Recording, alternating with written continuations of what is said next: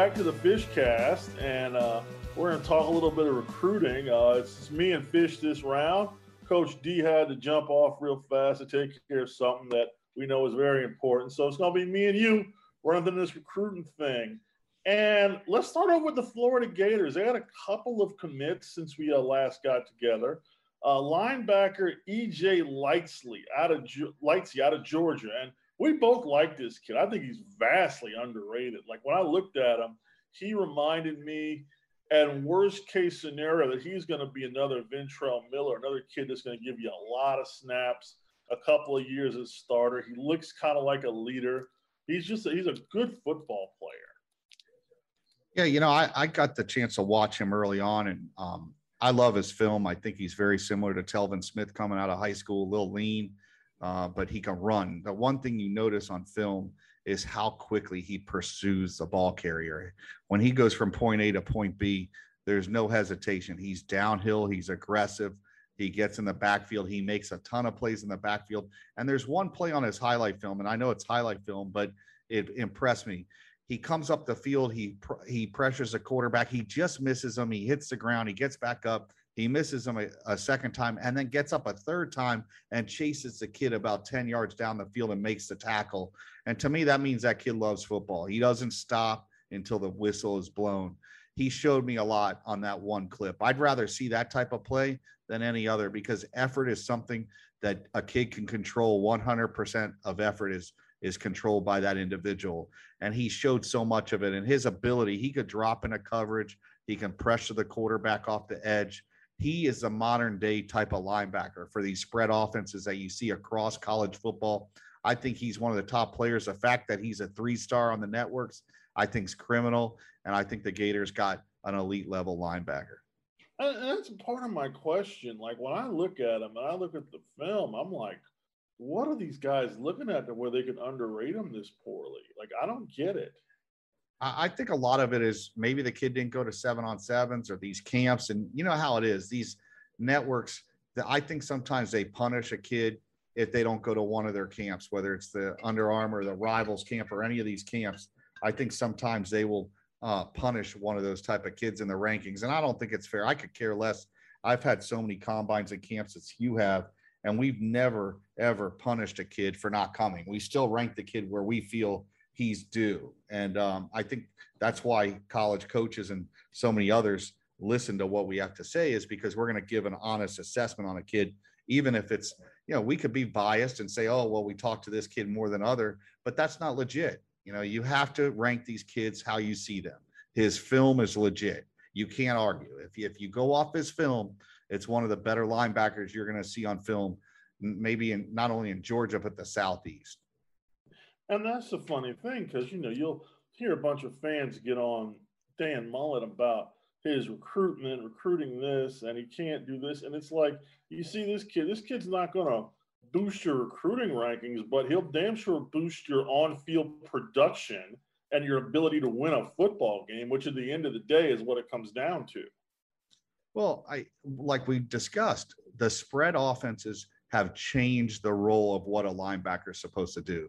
The days of you know the Sam Cowart types and those guys, you know, the Michael Barrows, they were great linebackers in their day, but they would be defensive ends now just because the game has changed. You can't you have to have almost like a, a safety that's outgrown the position that plays linebacker. That's why Telvin Smith was so good. You look at the linebackers across college football, they could all run. This is something this kid can do. He flat out runs. When you watch his pursuit, when he cuts through the line of scrimmage, he there's no hesitation. He he races to the ball carrier and drags him down and tackles them for a loss. And that's something that college coaches are constantly looking for. Plus, he has the ability to drop deeper in coverage. He's not going to get lost in the passing game. He's a complete player. I'm very surprised. I mean, I don't know if the kid's been injured. Maybe, you know, I don't know the kid personally. Maybe it's a personality situation. But if you watch the film and go off the film, he is one of the top linebackers I've watched on film this year. Absolutely, absolutely. The Gators got a second commitment also from uh, a kid you're much you're, you're even you're more familiar with. Uh, who's right right in your backyard uh, down in Deerfield Beach. Uh, offensive, excuse me, defensive lineman or offense. He's I think he's looks at as an offensive lineman. It's Davis David Connor. Uh, long kid, big kid. You tell me he plays defense now, and you think he'll transfer, he'll uh, transition to the offensive line at the next level? Well, he was at the Miami camp this summer. Um, their what it's the the Miami Hurricane special, you know, their big their big camp that they had yeah, in July. Yeah, their July camp. The um, I, I forgot the name of it, but he was there with the Deerfield Beach group and they had him playing offensive line. He was, you know, he's one of those guys that he's a little thin right now. He's probably like 265, 270, but he's long and athletic. He's one of those players we talked about like we've talked about with Lloyd Willis and some of these guys, he's not going to be someone that steps on campus and plays d- day one. But there's that ability to get bigger, faster, and stronger with his athletic ability. You've got to like that he played on the defensive line so it shows his athletic ability. He it seemed like he took to coaching really well at the Miami camp. Like every time they pulled him aside and tried to teach him a different technique or whatever, he listened. His eyes were focused on the coach, and then the next rep was better than the last one. So I think the ability's there. He's not going to be one that you know. I, I'm sure the Florida Gator fans are. I know they're hard on uh, their old line coach. But these are the type of kids you got to take chances on. We've talked about it before. If you're big, tall, long, and athletic, those type of kids don't grow on trees. This kid looks like a former basketball player. He's got very good feet. He's got the length. He's got all the tools. It's just, are you going to be patient? Is a kid going to be patient? And if they are, though, it's going to be worth the reward in the end. Yeah, absolutely. I mean, you can't, like you always say, you really can't coach that size and that length and those physical tools. Those things you just have to naturally have them. Mm-hmm. No doubt. Um, yeah, moving on. Miami also got a commitment this uh, during during this past period that we were uh, on vacations and out and other various other things. Uh, Markeith Williams, uh, defensive back out of Orlando, continuing to really focus on recruiting in that secondary. What what are your thoughts on Williams? Yeah, I think Miami's done a great job of solidifying uh, their defensive backfield. This was a, a weakness. Um, you know, I don't know if it was a weakness as much as that they took guys that could fit their system. And we've always talked about this. You got to take guys and then out recruit those guys and do go above. And that's what they've done this year. You look at the Kamari Rogers kid, you look at this Markeith Williams kid, you look at the Chris Graves kid they're very all similar in style and length and, and ability. They're all long, they're all athletic, they got good height. There's, you know, you're talking that six-two range.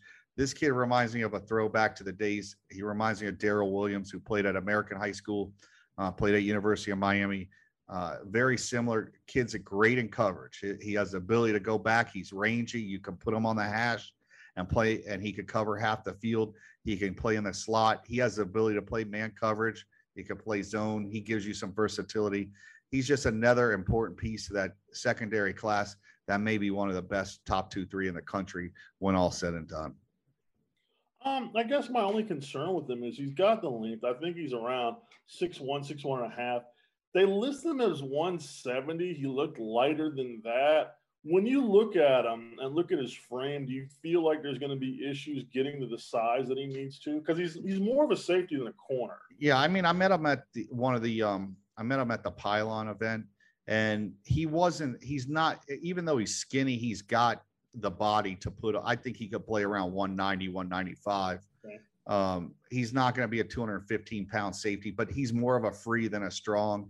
And that's like I said, he's more of a coverage guy he's not a guy that you're going to put in the box and hey, you know, he's that extra linebacker. He is a coverage guy. And that's what you're going to do when teams go four and five wide. He can do his job. If you want to run, if you want to ha- go against uh, a Boston College and you need a safety that's in the box and down the hill, that's not this kid's style. Yeah, the one thing I did notice, he's very athletic, and he looks like he's a perfect fit for that deep safety role you know, like you said, a free, you know, just playing on that deep end and kind of roaming around center field and being able to track the ball. I did like his football IQ. I feel like it's a good fit for that position. No doubt. Uh, you know, moving on, we had a lot of the Florida kids that committed to out of state programs. Uh, first one I want, want to isolate on is uh, Trey Donaldson, safety from Tallahassee, going to Auburn. Um, you know, there were different uh, different opinions on what his recruitment situation was with the in-state programs, but he ends up at Auburn. Uh, what are your thoughts on Trey? Trey's more of that we just talked about. Well, Markeith is that more of that free safety. I think Trey could come up in the box, play the run. He's he's physically a bigger kid. Uh, you can see he's almost built like uh, a, a, undersized linebacker. He has a you know broad back, wide shoulders. He's going to be able to put on more weight. He can run. I don't know if he could open up and run as well as Markeith, where he's flexible and that he could change direction really quick. And that's why I think he's more of an in the box. But he's ideal for what Auburn's always done on the back end of their defense. He's going to fit that SEC caliber safety. And Auburn's done a great job with these type of guys. You every time they take a kid from Florida like this, they seem to end up in the NFL draft in round three, four, or five and have productive careers. I expect the same for him. He comes from a very uh, a very good program in Tallahassee. He's a good kid. I think character wise, he's a high character kid. So I think Auburn got a very good player. Um, yeah, um, Deerfield Beach, um, where David Connor was, where he's from Florida. Also, I think they had four or five other kids make their announcements um, the same day. We're going to go over a couple of them right now, a couple that really stand out. The first one I'm going to ask you about is Jaziun Patterson, a running back, uh, 5'10, 5'11, 190, um, going to Iowa, going into the Big Ten. Uh, I know you've seen him a lot. Uh, overall, how is, is this a good fit for Iowa? They like bigger backs. They've done a good job in South Florida over the years, but you know, size wise, he doesn't. Is he a three down back at a place like Iowa? No, I mean, I think he's a little different than what, what Iowa fans are used to. Um, it's interesting. Ladell Betts is now the running back coach at Iowa. He was a high school coach at Pinecrest last year. So I think him being down here, he got to watch probably some film of this kid. Um, he was somebody that I told him before he left to Iowa. There's a kid that he should check out. Uh, he's a different type of player. He's more of a slasher, uh, a more of a spread type back. He gives Iowa that ability to create the big play, something that they've lacked. I think we've talked about this. When you take a speed player in Florida and put them in the Big Ten, that speed looks a lot faster in that conference. And I think this is a good fit for Iowa. Is he an every down back? No. But if they could have a pounder uh, type back that they could pound out yards and then all of a sudden put this kid in there and the team's tired and all of a he, gets one shot at a hole and that's it. He's off to the races and he can break off those long touchdown runs. I think he's going to be a very good player at iowa. We talked about fits. This is a very good fit. This is a kid that can run fast but he understands I've seen this before where kids like this go to the ACC and they think, oh, well, I'm fast. Well, everybody in the ACC is fast. I think that that the fact that this kid picked a school like Iowa that you know is going to have a big O line, they're going to be able to run block, and he can be faster than everybody else in that conference. It's a great fit for not only Iowa but also uh, Patterson as well. Yeah, um, that's a, it's a pretty it's a pretty exciting move, and like you know, and for a school like Iowa to get that sort of speed in there, that's a, that's a big boost. And you know, they're they're one of those programs we we generally typecast them as you know kind of a big rumbling program, but you know, at times they've had speed in there. When they do, it, it, makes a big difference on what they do because, like you said, they are so physical up front. And you know, the you know a, a, um, a faster running back can you know get a lot more yards with a line like that blocking in front of them. Um, you know, moving on, another player from Deerfield we're going to look at is defensive lineman Alton Tarber. Uh, looks like they got him listed about six foot, six one, three oh five. Uh, I'm thinking zero tech, nose guard type of player from what I see. Uh, he's committing to Georgia Tech, which makes sense because they do run a lot of odd man fronts. Yeah, Alton's more of he's not he's built kind of we've seen him before like a Kendrick Stewart type little undersized, quick. He's going to shoot the gaps. Uh, you're going to rely on his quickness. He's not a real big kid, but he fits what uh, Geoff Collins is going to want. He wants a guy that can get in the backfield, make plays. He's going to make a lot of plays in the backfield. Now, when they play a bigger offensive line, he may struggle a little bit, but he's strong for his size. He's not just because he's small, don't make it seem like he's not a powerful kid. He's very powerful in the lower body. Like I said, he's very good against the run, and he could give you some pass rush on third downs. Uh, you know, overall, he's a good player. He's probably a top 50, top 60 type player in the state of Florida. So Georgia Tech comes into Florida and grabs another player that the big, yeah, I think Miami was looking at him a little bit. So they're coming in and they're getting very good players and they're upgrading that team. But one thing this shows, I don't know, Corey. I mean, you keep saying Deerfield Beach, Deerfield Beach. They got a lot of talent on this team, and and, and there's not many teams that could sit there and say they have four. I mean, who knows how many more kids they have uh, on their roster that could go Division One? But it's pretty amazing how many of these kids they keep pumping out every year. Yeah, they had a couple of kids that we are we're not touching on that ended up going. Uh, I think one is, is going to go to Youngstown State, and one is going to go to I think Grand Valley State. So uh, they had a they had, a nice day. They had a very nice day, and congratulations to that program for producing you know a lot of college talent. Um, another player I want to get to, um, you know, another player that committed to Georgia Tech, Jalen Marshall. Um, a you know he seems to be kind of a he kind of he plays a hybrid role at Miami Central. You know, I've seen him I watched some film. I've seen him. He can play some corner, some safety. I saw him line up on the edge at one point as a blitzer, do some outside linebacker stuff. He looks like a really interesting piece. Looks like a really interesting um, uh, uh, piece on defense that you can move around a little bit. You know, it's he's one of those guys you got to figure out where he's going to play because he's so big, tall, and long. Does he stay at safety? Is he, you know?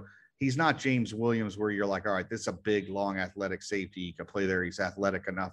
Is he one of those guys that's going to grow into a linebacker? He's got a ton of potential. He's a raw kid, but he's one of those guys that if he develops, he could be a Sunday player. Um, he has a lot of talent. He just has to put it all together.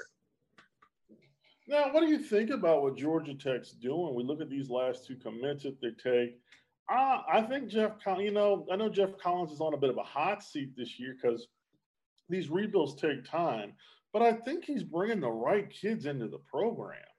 Yeah, I mean, if Georgia Tech doesn't give him five years after what they went through with the last coach, who basically did not only not recruit, he left Geoff Collins a roster of players that can't play in the ACC. I mean, it's just, I'm sorry, like this was a true, true rebuild, uh, one that is was a four or five year plan. And if you weren't willing, if you're not willing to give him four or five years, then honestly, you're being silly as a program. He he had to go from a option offense to guys that were undersized on the offensive line and a bunch of guys that probably can't block worth anything. And and now he had to change that, change the whole line, change the defense. They weren't very talented on defense.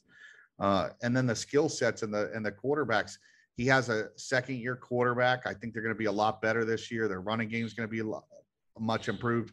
And next, not not this year, but next year, when these guys have all been in the program together for three years, Gibbs, Sims, they can make a run on their side uh, if things go right. So I don't see why they that Geoff Collins would be on the hot seat. These guys he's bringing in are improving that roster. He continues to bring in better players than that were there before. And that's what it is. It's it's a process at a school like that. You got to keep getting better than the guy you ju- that you just lost. And that's what he's doing. He's getting better players. When we talk i mean you and i have talked about recruiting at georgia tech quite a bit more than people would think. Um, do you think that collins is starting to recruit at the level that what we expect you know it's a school it's located in the heart of atlanta we've both been on the campus many times it's a great stadium it's a great campus that kind of engulfs itself in that part of the city. And you feel like they should be able to recruit pretty well, especially when you get down in South Florida, where kids are going to go to Atlanta and not feel, you know, they're going to feel a level of familiarity with the overall environment as compared to being somewhere else. Yeah, I mean, you and I know that when Atlanta is a great city, it should be a pro, you know, listen, they've won a championship more recently than Georgia. And I mean, you know, they they under Bobby Ross, they were a hell of a program, and they've had a lot of success uh, under certain coaches, but the, it hasn't been sustained. And a lot of that, I just think, because the programs, it's not an easy school to get into. But you got to be patient. This isn't a this isn't one of the programs, the premier programs where you go in there and you fix it in a year or two. Geoff's done a very good job that roster was depleted and it was not a good roster. I don't want to say it was FIU bad when Don Strock left it to Mario, but it wasn't much better. And and at a school like Georgia Tech, where there's a lot of talent in that area, they turned away a lot of kids. And they ran a they ran an offense that kids didn't want to go play for, and and that's what he had to he had to change that mentality. The the offensive that were at Georgia Tech, he had six three tackles that all they knew how to do was chop block. Now he had to he had to teach these guys up front how to actually block normal. And you know, I just think that it's a process. Yeah, he hasn't broken through yet, but this is I think this year if he could get that program to about 5 or 6 wins, I think year 4 he's gone you could see that next year I truly believe in 2022 Jeff Sims will be a, a two year. He will have already started for two years. He's going in his junior year. Gibbs is going to be hitting his mark. Some of those guys that he brought in offensively are going to get to that point. I mean, he didn't have a lot of receivers on that team. You know, you go look at their roster. They have one of the one of the weakest units of receivers in the ACC, and he's starting to improve that. You just need time. And we've talked about this. Not every program is the same. You can't look at every program the same. You know as well as I do that that program was in rough shape when he took it over. I don't care which coach went in there. It was going to be at least a three to four year process just because they ran a certain scheme and he had to run all those kids out and basically replenish that roster with kids that could actually play uh, a, a, style of offense that kids want to play for now. And I don't want to make it seem like we're ripping Paul Johnson. I think Paul Johnson was a great coach. He did. He won a lot of games there. I think he took them to. I think I don't know if he won an ACC title there. I know he took them to the title game on a few occasions. Yeah, they but played. I, they pl- I think they played Mississippi State in the Orange Bowl one Orange year. Bowl, but yeah. yeah. so it's not like he. I'm not ripping him. He had no, success, no. but the players that he had are not. They're not the players that Geoff Collins needs to win consistently in that conference. Yeah, and I guess my question to you with that is that you know he came from Navy, so he ran similar similar schemes to the one that he ran at Navy, which take different players. They run a midline run option stuff. So it's a totally different skill set of players than you need in virtually any other Power Five program. I mean, I don't think any other Power Five program were doing what they were doing, and very few FBS schools in all. So in in hindsight, uh, I guess I guess I'm trying to what I'm trying to say is hiring a guy like Paul Johnson, when you hire somebody beyond him who you know is going to do something totally different, you pretty much have to assume that it's going to take at least at the least one full cycle of recruits to get your program up to par with the rest of the conference, right? Yeah, there's no. It's gonna take. It just it's it's a work in progress at a school like that, and you need time to to build that program to where they need it to be at. It just they at the end at the end of the Johnson era, they were not a good football team. I mean, one they had a, a staff that was basically out, you know, they, they needed to get rid of the guys on that staff. Uh, they needed to change the philosophy. I just think a lot of kids didn't want to play in that system.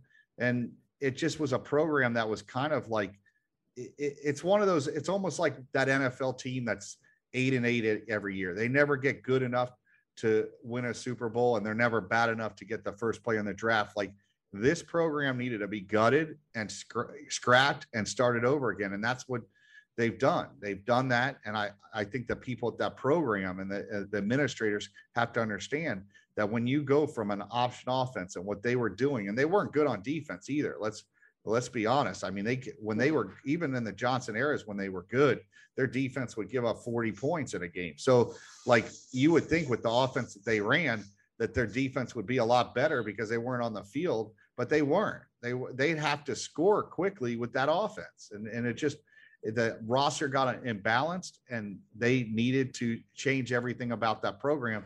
And now you have a coach that's paying the price. He just, they need to give him time. Hmm. Real quickly before we jump off, I just saw a uh, UCF got a commit from a uh, tight end Grant Stevens up at Nease High School. They got him listed at 6'4, 225. Do you know anything about him? Yeah, I think he, he, you know, for what Malzahn's going to want to do, you know, the, the, they'll use him a little bit in the passing game. I think he'll help uh, on the run game more. He's he's a guy that basically can inline block. You could get him uh, to seal off the edge on those jet sweeps. He's going to be a good player. He's a foundation type pro. Uh, he's a program type player. He's going to come in. He'll provide depth. He, I don't know if he's you know he's not one of the top tight ends in the state of Florida, but he's a very good player. He's a a, borderline uh, Power Five type kid. We've talked about this. They are recruiting above their level at UCF, and if they're going to do that at the G5 level, they're going to beat a lot of football teams with Gus Malzahn. Yeah, absolutely. And uh, UCF, of course, they open up their season and oh my God, Fish, it's like 10 days, it's like nine days away. They open up with Boise State. Um, we got some games this weekend, none, none in the state, but uh, UCF will be the first of the state schools. Uh, I think both them and uh, USF, they both open up on Thursday night. I'm not, I think if USF opens Thursday or Friday against NC State. Well, I, I put it this way: if Illinois somehow finds a way to beat Nebraska, then Scott Frost may want to come on our podcast because we give good luck to people. All right. Exactly. Exactly. that, that game will be happening this weekend. Yeah. Uh, and I'll tell you one guy that consistently plays above his level is Charles Fishbein as a, one of the great evaluators in not only the state of Florida, but in all of college football. And uh, once again, Thank you for listening to the Fishcast. The Fishcast, you can find us on Twitter at the Fish Podcast. And of course, we are now part of the FNF Coaches Podcast Network. Ah, any final thoughts this week, Fish, when we get into real football game? We got real football games coming on Friday with high school football. You saw um, you saw Dillard last week, right? And Jai Kelly. Yeah, I saw. I, I I got to see Nigella Kelly. He, he he's lived up to the hype. Um, was a very good player. He's very good against the run. I, you know, as far as a pass rusher, I think he's kind of like a Demarcus Walker type where you could move him inside on fourth, third down and long and get some pressure up the middle of the field. He's a seven, eight sack guy, but what he does so well is he sets that edge. He's hard to run on, and he ha- he's a smart, instinctual kid. You know, there was only one play. It was crazy. They were playing Chaminade, and all they, they just kept doing the um, the quarterback just did the handoff, handoff, handoff, and then one time he slipped out the back end with the ball, and and Nigella got caught too too far inside. The quarterback got to the edge and he scored. He didn't get that same play again. I could tell you that he learned his lesson. He stayed home the rest of the game, and he either made the tackle behind the line of scrimmage or forced the running quarterback to hand the ball off. So he understood. He's an instinctual kid. Uh, you know, Kenyatta Walker. Um, uh, the kid that uh, he's a Chaminade kid. Chaminade has some great players on their side of the ball, the defensive end that uh, Clemson and Ohio State. He's good. I didn't think he, he played as well as uh, Kelly did, uh, but the future of um, is at Dillard. They got two kids. Uh, they got a kid, Anton Walker, um, a defensive back that's going to be really good. They've got players there. Dillard, one thing they have, they're loaded. If they could ever keep them there, uh, for the length of their uh, high school career. This is a team that two or three years from now could be very good. Because these were all freshmen uh, playing at a high level. But uh, it was good to get back out there and see an actual game. Yeah, I was out there for a little bit at uh, plants at Lake Gibson High School in, Plant, in Lakeland, Florida. Uh, watched Cormani McClain. He had three interceptions. He returned all three for touchdowns. Two got called back, so he gets credit for one pick six. And I tell you, Fish, and you you know that's pretty much my area, Polk County, Florida. I think he's the best player in Polk County High School since Derwin. I'm not sure if he's as good as Derwin. You know, probably not as big. I, I worry that he's getting so tall and long that he might outgrow cornerback. But uh, for my for my money, there's never been a cornerback on his level that I've ever seen in Polk County High School. You know, Derwin played kind of that safety linebacker role and was such a big, impressive physical kid. But no one can cover like McClain. I've, I've never seen a player in this county and, and Polk County can cover like him. Right. I mean, it happens. Every you you go across the state of Florida, there's always that one kid. The kid, by the way, at Dillard is Antoine Jackson, not Antoine Walker. Uh, I don't want anybody to be calling me and said, "Hey, you don't know what you're talking about." Um, the other kid, uh, Corey, you're going to watch out for. Uh, they've got a kid named they got a I, I forgot the kid's name, but uh, they have they have a defensive tackle that's a freshman over there that's going to be really really good yeah. and, and, a big time player. Ar- Armando Blount. Blount. Blount. Blount. He's a 2025 freshman uh, defensive lineman. He was constantly making plays. Um, I saw that he's already been offered by Florida, Florida State, and Miami. But going back to McClain, those type of players, ever, you know, Derwin was one of those once a generational player. I think we can agree that Carlos was one of those players athletically. He didn't oh, live up to uh, live up to the hype. But one thing about that area, they have produced a ton of great football players, and and Carmani's just another one in a long line of guys that's come through that area. And if he keeps his head on straight, you're talking about a top 10 pick in the NFL draft one day. So, yeah, without a doubt. You know, get a chance to see him. Jaylon Glover, the running back we've talked about heading to Utah. He looks like he's gotten back down to, I know he got a little heavy in the off season, a little heavy with the weights, but he's getting back down to his normal running weight, which happens when you're practicing in 100 degree weather every day. And uh, I think he scored two or three touchdowns. He looks very good. Going to be a really good fit in Utah. I think. I really think he chose the right place for him. Uh, got a good look at Sam McCall too, and and I hate that we're dragging this out a little bit, but I tell you, Fish, I think he's going to play wide receiver in high in, college. I I see Sam as more of an offensive guy at the next level. The more I look at him. When we talked about it, you know, with Sam and, and Travis Hunter, Florida State has to make a decision to, do you want to get one side of the, they've got to make a decision do they want to get one side of the ball where it's elite and i think they could do that quicker if you put mccall and hunter on the off i think they could get corners and safeties but if you put those two guys on offense your offense goes from a good offense to with duffy all of a sudden you can score 40 a game you could figure it out on defense you can't find playmakers and both of those guys are dangerous with the ball in their hands and it's just a decision they're going to have to decide they want to make or not. Both kids want to play on offense, and they may have to do it uh, to get that side of the ball to an elite level. Yeah, absolutely. And now we close it up by saying you can uh, you, you, you, can, you can find us on Twitter at the Fish Podcast, and of course we're now part of the FNF Coaches Podcast Network. Anywhere else where you find your podcast, you'll find us there too, whether it be at Apple, whether it be at SoundCloud um, whether it be at Spotify. And make sure to give us a five star ranking because that helps us out a lot and gets us at the top of the list. Thank you very much for all those those that have visited those sites and given us a five star ranking. Um, it's getting closer, fish. I mean, you know what? You can feel it. You when You can this weekend. It's big weekend for you because your week starts like Thursday. Like every, every most of us high school, in my part of the State, it's Friday night. With you, it's Thursday, Friday, and Saturday. It's like a never. It's like a never-ending trope. Yeah, we're like the MAC. We play on Mondays, Tuesdays, Wednesdays, Thursdays, Friday, Saturday. They play on any day of the week down here if they can. So. Yeah, and definitely if you see if you if you see if you guys see fish out at your high school game, probably holding a camera and filming it, make sure to go up to them and say hi and say that you love the podcast. No doubt, man. Well, I appreciate it. I look forward to talking again real soon, buddy. Absolutely. You take care. Have a great one. Thanks.